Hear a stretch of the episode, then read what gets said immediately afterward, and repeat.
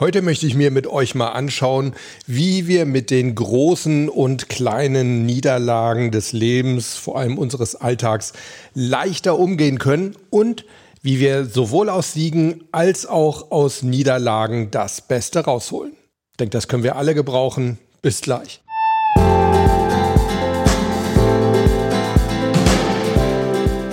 Willkommen bei Performance gewinnt, deinem Podcast für Spitzenleistung und mentale Stärke.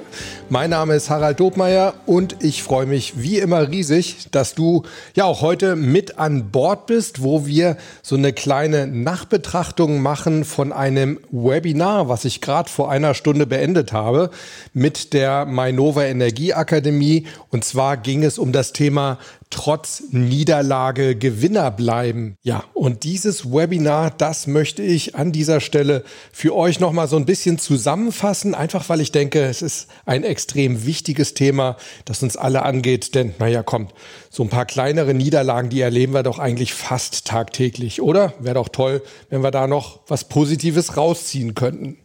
Was dürft ihr von der heutigen Folge erwarten? Ich möchte mir zunächst mal mit euch zusammen ein Mindset aufbauen für Niederlagen, also sozusagen die optimale Einstellung, mit der wir Niederlagen sozusagen entgegentreten können. Dann schauen wir uns zwei einfache Mentaltechniken an. Wer schon länger an Bord ist, der kennt die auch schon, aber in diesem Zusammenhang, da machen sie einfach wirklich sehr, sehr viel Sinn. Deshalb möchte ich sie nochmal kurz wiederholen. Ich zeige euch mein Vier-Stufen-Programm zum Umgang mit Niederlagen, meine vier A's, beziehungsweise ein A-Umlaut und drei A's. Und dann schauen wir uns auch noch an, wie ihr auch aus Siegen noch mehr herausholen könnt, als ihr es ohnehin schon tut. Ich hoffe, das gefällt euch. Lasst uns doch gleich loslegen und uns mal überlegen, was sind denn eigentlich Niederlagen? Ich habe da mal bei Wikipedia nachgeguckt und äh, im Duden nachgeguckt und sonst überall. Hat mir alles nicht so optimal gefallen, war mir ein bisschen theoretisch.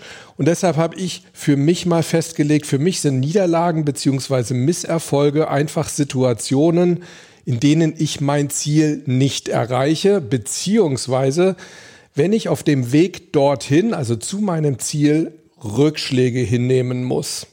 Und da wird schon deutlich, es gibt natürlich unterschiedliche Größen von Niederlagen. Ne? Also wenn es wirklich nur ein kleiner Rückschritt ist, vergleichbar, sage ich mir jetzt mal, mit Monopoly oder mit irgendeinem Brettspiel, wo es dann heißt, so geh mal drei Felder zurück und nimm Neuanlauf, dann ist das natürlich nicht so schlimm, als wenn ich wirklich irgendwie ganz lange Zeit an einem Ziel gearbeitet habe und es dann auf einmal wirklich sich komplett in Luft auflöst. Mal so ein paar Beispiele für so typische Alltagsniederlagen ich habe einen Anschiss vom Chef bekommen. Ne? Erleben ja viele ab und zu mal. Oder was ich häufiger mal erlebe, mein Computer ist mal wieder abgestürzt und ich habe natürlich vorher nichts gespeichert, nichts gesichert. Richtig schöne Alltagsniederlage. Oder im Sport, ne? Marathon bin ich vielleicht nicht meine Zeit gelaufen. Vielleicht habe ich beim Flirten einen Korb bekommen. Auch das natürlich eine Niederlage, die einen nicht entmutigen sollte. Oder im Business, ich habe einen wichtigen Kunden verloren. Gibt natürlich noch zig weitere Beispiele. Mir ist nur wichtig, dass wir uns vielleicht auf eine Sache einigen können. Eine Niederlage zu erleben bedeutet nicht zwangsläufig, dass wir Verlierer sind oder dass wir irgendetwas verlieren. Was meine ich damit? Ich bin der Meinung, dass wir nur dann etwas verlieren können, wenn wir überhaupt die Chance gehabt haben, aus eigener Kraft etwas zu gewinnen. Also nochmal, ich kann nur etwas verlieren, wenn ich vorher die Chance hatte, aus eigener Kraft zu gewinnen. Warum ist das so? Naja, wenn ich etwas verliere, muss ich es ja vorher gehabt haben. Das heißt, es muss zumindest schon mal in irgendeiner Form in meiner Hand gelegen haben. Wenn das nicht der Fall war, wenn ich nicht selber die Chance hatte, es aus eigener Kraft zu gewinnen, dann waren da Faktoren im Spiel, die ich einfach nicht kontrollieren kann. Und dann ist es auch nicht wirklich eine Niederlage, ja, weil ich einfach nichts dran ändern konnte. Es kann zum Beispiel im Sport sein, dass ich meine absolute Top-Leistung bringe an einem Tag. Ja, aber dummerweise sind da ein, zwei Leute, ja, die auch ihre Top-Leistung äh, bringen oder vielleicht sogar über ihre normale Leistungsfähigkeit hinausgehen. Das gibt ja einfach so Tage. Ne? Dann kann ich also wirklich meine Bestleistung bringen und werde vielleicht trotzdem nur Dritter. So, und ich gebe euch noch einen Grund, warum Niederlage nicht gleich verlieren heißt. Und zwar, ich kann nur verlieren, wenn ich die Chance verpasse, aus der Niederlage etwas zu lernen. Das heißt, sobald ich irgendetwas Positives aus meiner Niederlage herausziehen kann, zum Beispiel für meinen nächsten Anlauf, dann habe ich nicht verloren, sondern dann habe ich im Gegenteil sogar gewonnen. Ich habe eine Erkenntnis gewonnen, die mir nächstes Mal es leichter machen wird, mein Ziel zu erreichen. Und genau aus diesem Grund sind mir zwei Fragen extrem wichtig, die ihr euch immer stellen solltet, wenn ihr eine Niederlage erfahren habt, egal wie groß diese Niederlage ist. Die erste Frage lautet, hätte ich etwas daran ändern können? Und die zweite Frage, die lautet, lerne ich etwas aus dieser Erfahrung, das mir entweder jetzt oder später nützlich sein wird? Das heißt, gibt es für mich einen Gewinn? Ich habe mal geschaut und ich habe zwei interessante Zitate von berühmten Menschen gefunden. Und zwar zum einen von Henry Ford, dem Gründer der Ford Corporation, glaube ich, heißt sie, ne? der, dieses Automobilunternehmens. Henry Ford hat mal gesagt, unsere Fehlschläge sind oft erfolgreicher als unsere Erfolge. Und das stimmt, ne? denn häufig lernen wir aus Niederlagen mehr, als wir aus Erfolgen lernen. Denn wenn wir einen Erfolg gehabt haben, wenn wir gesiegt haben, ja, dann gibt's ja im Zweifel nichts mehr, was wir verbessern können, beziehungsweise wir legen unseren Fokus dann nicht so sehr darauf, wo wir uns noch optimieren können. Wir genießen das ist auch völlig berechtigt, wir genießen stattdessen unseren Sieg. Es gab auch mal einen Tennisspieler, ich komme jetzt leider nicht darauf, wer es war, der hat auch mal gesagt, ich lerne aus meinen Siegen viel weniger als aus meinen Niederlagen. Also Niederlagen machen mich eigentlich deutlich besser als meine Siege. Ich komme aber leider nicht drauf, wer es war. Aber das geht auch so ein bisschen in die Richtung unseres zweiten Zitats und das ist nämlich von Golflegende Tiger Woods. Und Tiger Woods hat mal gesagt, ich messe den Erfolg nicht an meinen Siegen, sondern daran, ob ich jedes Jahr besser werde. Auch das finde ich hochinteressant. Also, Siege müssen nicht unbedingt das absolute Maß aller Dinge sein, wenn es um Erfolg geht. Nein, ich kann auch sagen, Erfolg ist für mich dann der Fall, wenn ich merke, dass ich insgesamt besser werde. Und das kann ich eben häufig gerade nach Niederlagen, wenn ich sie richtig analysiere und verarbeite. Von daher, lasst uns doch einfach mal sagen, eine Niederlage bedeutet nicht den Verlust, es bedeutet nicht, dass wir Verlierer sind, sondern es bedeutet zunächst einmal, dass noch ein weiterer Anlauf nötig ist. Denn eine Niederlage ist noch lange nicht endgültig. Sie bedeutet lediglich, dass es für den Moment jetzt noch nicht gereicht hat. Und Wer mich länger verfolgt, weiß, wie wichtig mir das Wörtchen noch ist. Noch ist eines der wichtigsten und stärksten Mentalwörter. Noch nicht gereicht hat. Das ist übrigens generell mal ein Ratschlag von mir. Wenn ihr euch irgendwie ertappt dabei, dass ihr negativ sprecht mit euch, dass ihr euch sagt, ich kann das nicht und oh, ich habe es wieder nicht geschafft und so weiter, dann setzt doch in diese negativen Sätze mal das Wörtchen noch ein und schaut mal, was das mit euren Sätzen macht. Ich kann das noch nicht. Ich habe es noch nicht geschafft. Denn dann seid ihr wieder im positiveren Rhythmus, dann habt ihr wieder einen positiven Ausblick auf die Zukunft, weil ihr sagt, nur weil etwas jetzt noch nicht klappt, heißt es nicht, dass es nie klappt. Und dann seid ihr sozusagen offen für einen positiven Ausgang in der Zukunft. Also das ist das eine. Ne? Niederlage bedeutet lediglich, dass es für den Moment noch nicht gereicht hat und betrachtet Niederlagen mal als Feedback. Und zwar als Feedback, dass ja, es entweder noch Optimierungspotenzial gibt und meistens kriegt ihr auch wirklich ganz spezielles Feedback, wo ihr euch noch verbessern müsst. Vielleicht bedeutet die Niederlage aber auch, dass euer Ziel einfach noch zu hoch gesetzt war. Ja, dann geht doch mal hin und setzt euer Ziel mal ein bisschen niedriger oder setzt euch Zwischenziele. Es ist doch auch schöner, wenn ihr ab und zu mal kleinere Ziele erreicht, als dass ihr immer wieder am großen Ziel scheitert, oder? Also, Wenn das Ziel zu hoch gesetzt war, nimmt die Latte mal ein bisschen runter, springt erstmal über die 2,12 Meter und dann könnt ihr die 2,20 Meter probieren.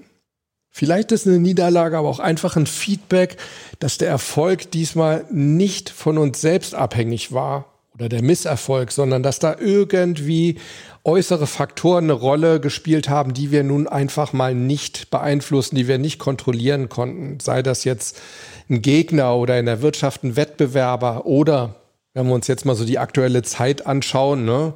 viele Unternehmen gehen leider gerade Konkurs. Warum? Aufgrund von Corona. Auch das bedeutet noch lange nicht, dass das keine tollen Unternehmen mit tollen Ideen und tollen Managern und äh, überhaupt tollen Mitarbeitern waren, sondern das heißt einfach, das war ein Faktor, der erstens mal nicht vorhersehbar war und noch weniger beeinflussbar war. Also auch da heißt es noch lange nicht, dass das Verlierer sind.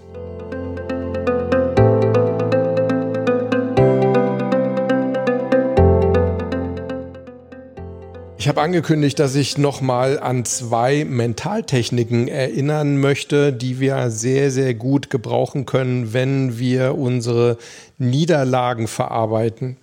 Und das ist zum einen die Reframing-Technik. Da haben wir auch schon mal eine ganze Podcast-Folge drüber gemacht. Schaut einfach mal. Ich weiß es leider jetzt nicht aus dem Kopf, welche das war, aber ich denke, die findet ihr recht einfach. Ansonsten an dieser Stelle nochmal eine Kurzzusammenfassung. Reframing kommt aus dem Englischen, aus den Wörtern re und framing und heißt so viel wie Neurahmen. Ne? Frame ist ja der Bilderrahmen oder überhaupt der Rahmen. Also reframing heißt etwas nochmal Rahmen, etwas Neurahmen. Und das bedeutet, dass wir eine Situation positiver bewerten können, indem wir ihr einen, ja, einen neuen Rahmen verpassen, einen schöneren Rahmen verpassen. Auf gut Deutsch heißt das, indem wir ihr eine neue, eine positivere Bedeutung verleihen. Wir können ja die Tatsachen an sich, was uns da passiert ist, also die Niederlage, die können wir natürlich nicht ändern. Wir können aber eben unsere Einstellung dazu ändern. Wir können uns entweder als passive Opfer fühlen, ja, die diese Niederlage erleben und erleiden mussten, oder wir können sagen, hey, ich hole das Beste aus dieser Niederlage raus. Ich überlege mir, was ich nächstes Mal besser machen kann und dann gehe ich es gleich nochmal an und dann ist die Wahrscheinlichkeit, dass ich diesmal gewinne, deutlich größer. Also das ist Reframing. Ich gebe euch gerne auch nochmal so ein paar Beispiele für Reframings. Ein Sportler, der bei einem kleineren Turnier eine Niederlage erlebt hat, der könnte sich zum Beispiel sagen, hey, ist eigentlich gut, dass die Niederlage jetzt so früh kam in der Saison, denn jetzt habe ich noch Möglichkeiten bis zum großen Saisonhöhepunkt, keine Ahnung, deutsche Meisterschaft, Weltmeisterschaften, Olympische Spiele, was auch immer, bis dahin an meinen Schwachstellen zu arbeiten, damit ich dann umso gestärkter bin. Denn der Riesengau wäre doch gewesen, wenn ich beim Saisonhöhepunkt irgendwie diese Niederlage erfahren hätte und vorher einfach nicht hätte dran arbeiten können, weil ich einfach gar nicht gewusst hätte, wo ich noch Schwachpunkte habe. Ein anderes Beispiel auch aus dem Sport. Ne, Verletzungszeiten sind immer so eine Sache, mit denen viele Sportler, gerade Profisportler, die eben mit dem Sport ihr Geld verdienen, woran die immer sehr gerne hadern. Und auch da macht es Sinn, sich mal zu überlegen, was kann ich denn Positives aus meiner Verletzungszeit ziehen? Ich kann meine Verletzungszeit zum Beispiel nutzen, um endlich mal in aller Ruhe und ohne Zeitdruck zum Beispiel an meinem mentalen Spiel zu arbeiten, also Mentaltraining zu betreiben oder vielleicht auch mal, ja, meine Zeit äh, privat zu verbringen mit alten Freunden und Bekannten, Sachen, zu denen ich sonst nicht so komme, wenn ich immer unterwegs bin mit meinem Sport. Oder aber Beispiel, wenn ich ständig von meinem Chef kritisiert werde und immer das Gefühl habe, dass die Anforderungen zu hoch sind, dann könnte ich mir vielleicht auch mal überlegen, hey, warum macht er das? Es kann doch auch sein, dass der einfach bei mir ein extremes Potenzial erkennt und weiß, dass mehr in mir steckt, als ich gerade zeige. Und dass er mich besonders fördern will und dass eben seine Art ist, zu versuchen, mich noch mehr anzuspornen. Also das einfach alles mal so ein paar Beispiele für Reframing. Die zweite Technik, an die ich euch gerne erinnern möchte, ist das Dissoziieren. Auch dazu haben wir schon mal eine Folge gemacht. meine ich mich zu erinnern. Auf jeden Fall kann ich mich auch gut an ein YouTube-Video erinnern. Ihr könnt auch gerne mal bei YouTube gucken unter Performance gewinnt oder unter meinem Namen Harald Dobmeier. Auch da findet ihr einige Videos und das weiß ich definitiv. Also ein Dissoziieren-Video haben wir auf jeden Fall gemacht. Aber ich glaube, wir haben auch eine Podcast-Folge gemacht. Schaut einfach mal. Dissoziieren heißt eigentlich nichts anderes als auf Abstand zu uns selbst zu gehen. Also auf emotionalen Abstand zu uns selbst zu gehen. In Niederlagen sind wir meistens ziemlich mies drauf und äh, wir sind auch sehr in diesen negativen Gefühlen und Emotionen gefangen und kommen da gar nicht so leicht raus. Die lähmen uns richtig. Das heißt, wir kommen nicht mehr so richtig ins Tun. Wenn wir es nun also schaffen, auf Abstand zu diesen Emotionen zu gehen, dann sind wir auch nicht mehr so gefangen in unseren Gefühlen. Das heißt, wir können wieder freier denken. Und wie schaffen wir das? Wir können uns zum Beispiel gedanklich einfach mal vorstellen, uns neben uns zu stellen. So wie eine fremde Person, die sich einfach neben uns stellt und uns beobachtet. Denn die fühlt ja auch nicht unsere Gefühle, sondern die schaut ganz objektiv von außen. Und das können wir eben auch machen. Und vielen hilft es, äh, sich einfach vorzustellen, sie äh, setzen sich oben mal auf den Schrank. Also dieser Blick von oben, der hilft auch vielen Leuten, sich zu dissoziieren. Ähm, also sich so ein bisschen frei zu machen von den inneren, von der inneren Gefühlswelt. Stellt euch das vielleicht mal vor, auf den Schrank zu setzen oder ihr stellt euch vor, ihr guckt aus dem Flugzeug auf euch runter. Diese Sicht von oben, die hilft auch häufig so Probleme, die wir, ja, wenn wir so gefangen sind in unseren Gefühlen und in unserer Situation, da sehen wir sie meistens sehr, sehr groß. Und wenn wir dann von oben drauf schauen, dann sehen alle Probleme oder viele Probleme dann schon wieder deutlich kleiner aus. Also das waren so die zwei Techniken, die ich euch gerne noch vorstellen wollte. Zum einen das Reframing und zum anderen das Dissoziieren. Vielleicht mal eine ganz kurze Zusammenfassung dessen, was wir bis jetzt besprochen haben. Wir haben gesagt, eine Niederlage ist zunächst mal eine Momentaufnahme, kein Dauerzustand. Ne? Eine Niederlage heißt nicht, dass ich verloren habe. Und sie heißt deshalb auch nicht, dass ich ein Verlierer bin. Denn durch die richtige Verarbeitung meiner Niederlage kann ich auch etwas daraus gewinnen. Dann haben wir uns zum einen das Reframing gerade angeschaut. Das Reframing hilft mir, einer Niederlage eine neue positive Bedeutung zu geben.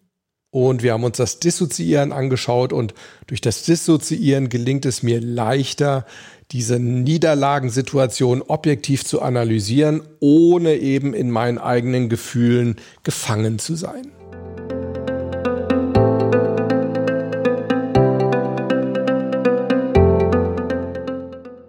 So, ich hatte euch versprochen, dass ich euch noch meinen Vier-Stufen-Plan zum Umgang mit Niederlagen vorstelle.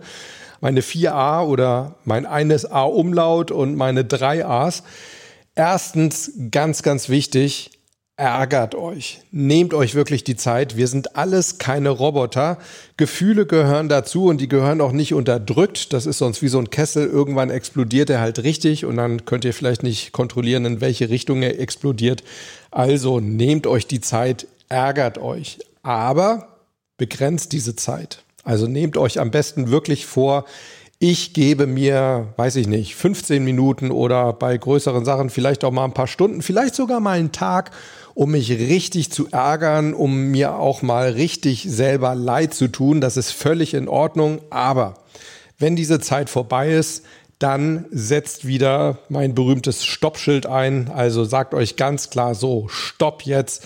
Jetzt ist das Ärgern vorbei. Jetzt muss der nächste Schritt kommen. Und dieser nächste, dieser zweite Schritt, der lautet Analyse.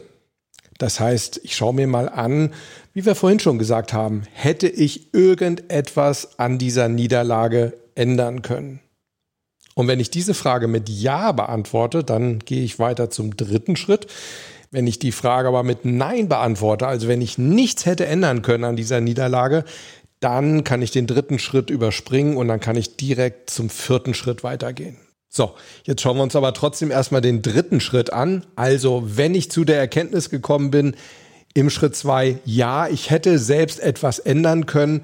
Dann schaue ich mir im dritten Schritt mal an, was kann ich denn für die Zukunft lernen? Und ich nenne diesen dritten Schritt, das ist das Antizipieren der Zukunft. Und da überlege ich mir, was werde ich nächstes Mal anders machen? Ja, also im zweiten Schritt habe ich mir angeschaut, hätte ich diesmal schon etwas anders machen können?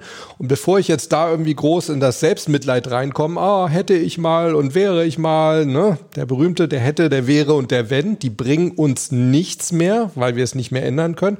Stattdessen richten wir uns jetzt positiv auf die Zukunft aus und sagen, was werde ich beim nächsten Mal, wo ich in dieser Situation bin, anders machen? Und daran schließt sich dann ja so ein weiterer Unterschritt des Antizipierens an. Ich bilde mir einen Wenn-Dann-Satz hatten wir auch mal drüber gesprochen, wie unser Gehirn funktioniert, ne? dass das im Endeffekt vereinfacht gesagt alles so Verknüpfungen sind, so wenn-dann-Formulierungen. Ne? Wenn das passiert, dann reagiere so und so. So arbeitet unser Gehirn. Ne? Wenn mir jemand an den Kopf wirft, du bist ein blöder Hund, dann sei sauer oder dann antworte ihm das und das. Ne? Und diese Funktionalität, die nutzen wir jetzt auch wieder. Wir bilden uns einen Wenn-Dann-Satz. Wenn ich das nächste Mal in diese und jene Situation komme, dann werde ich das und das machen. Ne? Im Gegensatz zum diesmal, da habe ich es ja falsch gemacht, deshalb habe ich diese Niederlage einfahren müssen. Wenn ich das nächste Mal wieder in eine ähnliche Situation komme, dann werde ich das und das machen. Und dieses dann bitte auch unbedingt positiv formulieren wenn ich beim nächsten Tennismatch wieder im zweiten Satz 5-1 führe und zum Match aufschlage, dann werde ich diesmal auf jeden Fall jeden Ball einzeln fokussieren. Dann werde ich mich nur und ausschließlich auf den nächsten Punkt konzentrieren. Ja, das wäre so ein Wenn-Dann-Satz. Den Satz formulieren wir nicht nur, den sagen wir uns auch nach Möglichkeit sogar laut aber wenn uns das vielleicht unangenehm ist, weil zum Beispiel andere Leute im Raum sind, dann gerne auch denken, also quasi leise sagen. Und zwar nicht nur einmal, sondern so oft es geht, mindestens fünfmal wiederholen. So, und wenn wir das gemacht haben, wenn wir diesen dritten Schritt abgehakt haben, das Antizipieren, das Lernen für die Zukunft, dann kommt der vierte Schritt und der lautet tatsächlich abhaken. Ja, dann ist wirklich Zeit gekommen, diese Niederlage gehen zu lassen. Dann haben wir alles aus ihr rausgeholt, alles aus ihr rausgesaugt, was wir irgendwie rausholen konnten. Dann hat sie für uns keinen Nutzen mehr. Und dann sollten wir uns auch nicht länger mit ihr beschäftigen. Was dabei hilft, das sind oft so, ich nenne das immer Exit-Trigger. Also sozusagen eine Art Anker, damit wir in so einen Abhakmodus, sage ich mal, reinkommen. Das kann zum Beispiel sein, dass wir uns einfach sagen, so, jetzt trinke ich erstmal einen Kaffee oder jetzt trinke ich erstmal ein Glas Wasser und spül das alles mal runter und dann ist auch gut. Oder das kann sein, dass ihr einfach mal kurz in die Hände klatscht und euch sagt, so, weiter geht's, auf geht's, jetzt nächstes Ziel angehen. Vielleicht macht ihr auch eine Faust, auch das kann man wunderbar machen, um sich selber nochmal so ein bisschen anzupushen. Ne, das sind alles so Exit-Trigger. Und was ich euch auch empfehle, verlasst nach Möglichkeit den Raum, entweder den Raum, wo ihr eure Niederlage sogar erfahren habt, oder aber eben den Raum, an dem oder in dem ihr diese Niederlagenanalyse gemacht habt. Am allerbesten geht ihr wirklich mal vor die Tür, geht mal ein bisschen spazieren. Ich bin ja auch immer ein großer Freund von Bewegung. Ne? Also immer, wenn ihr in irgendeiner Form mental etwas verarbeiten wollt oder etwas verändern wollt, macht das nach Möglichkeit in Bewegung, sowohl in geistiger Bewegung als auch in körperlicher Bewegung. Ne, dann fällt uns das alles leichter. Also geht aus dem Raum oder von dem Ort weg, wo ihr die Niederlage erlebt habt, beziehungsweise die Niederlage verarbeitet habt und geht entweder einfach nur in den Nebenraum oder in eine andere Ecke oder setzt euch auf einen anderen Stuhl. Aber nach Möglichkeit geht wirklich mal raus, geht an die frische Luft. Lasst auch mal das Sonnenlicht wirken. Das ist auf jeden Fall ein guter Ratschlag für den vierten Schritt des Abhakens. Also ich wiederhole die vier Schritte nochmal. Erster Schritt, ärgern, richtig schön ärgern, aber eben nur für eine begrenzte Zeit. Zweiter Schritt, analysieren. Schaut euch wirklich an, Hätte ich was ändern können? Wenn ja, dann geht ihr zum dritten Schritt weiter. Wenn nein, direkt zum vierten Schritt. Und der dritte Schritt lautet antizipieren. Das heißt, ich schaue mir an, was kann ich für die Zukunft aus meiner heutigen Niederlage rausholen? Was werde ich nächstes Mal anders machen? Dann bilde ich meinen Wenn-Dann-Satz. Und dann im vierten Schritt, dann kann ich wirklich die Niederlage abhaken. Dann habe ich alles rausgeholt, was ich rausholen kann. Sie hat keinen Nutzen mehr für mich. Dann vergesse ich sie einfach.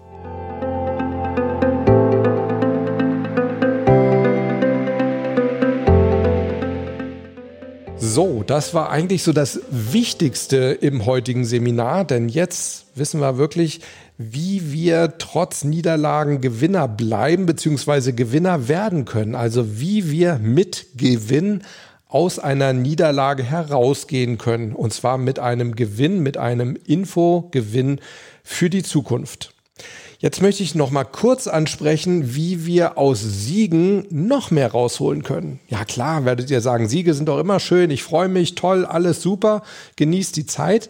Ja, aber ihr könnt Siege eben auch langfristig nutzen. Siege und Erfolgserlebnisse können nämlich wirklich mehr sein als nur wunderschöne Momentaufnahmen. Nein, wir können sie nämlich abspeichern in unserem Gehirn, um uns erstens mal jederzeit wieder dran zu erinnern. Auch das eine gute Sache. Erinnert euch immer wieder gerne an frühere Siege, denn dann kriegt ihr ein besseres Selbstbild, ein besseres Selbstwertgefühl. Ja, ihr erkennt immer mal wieder, wie gut ihr eigentlich wirklich seid.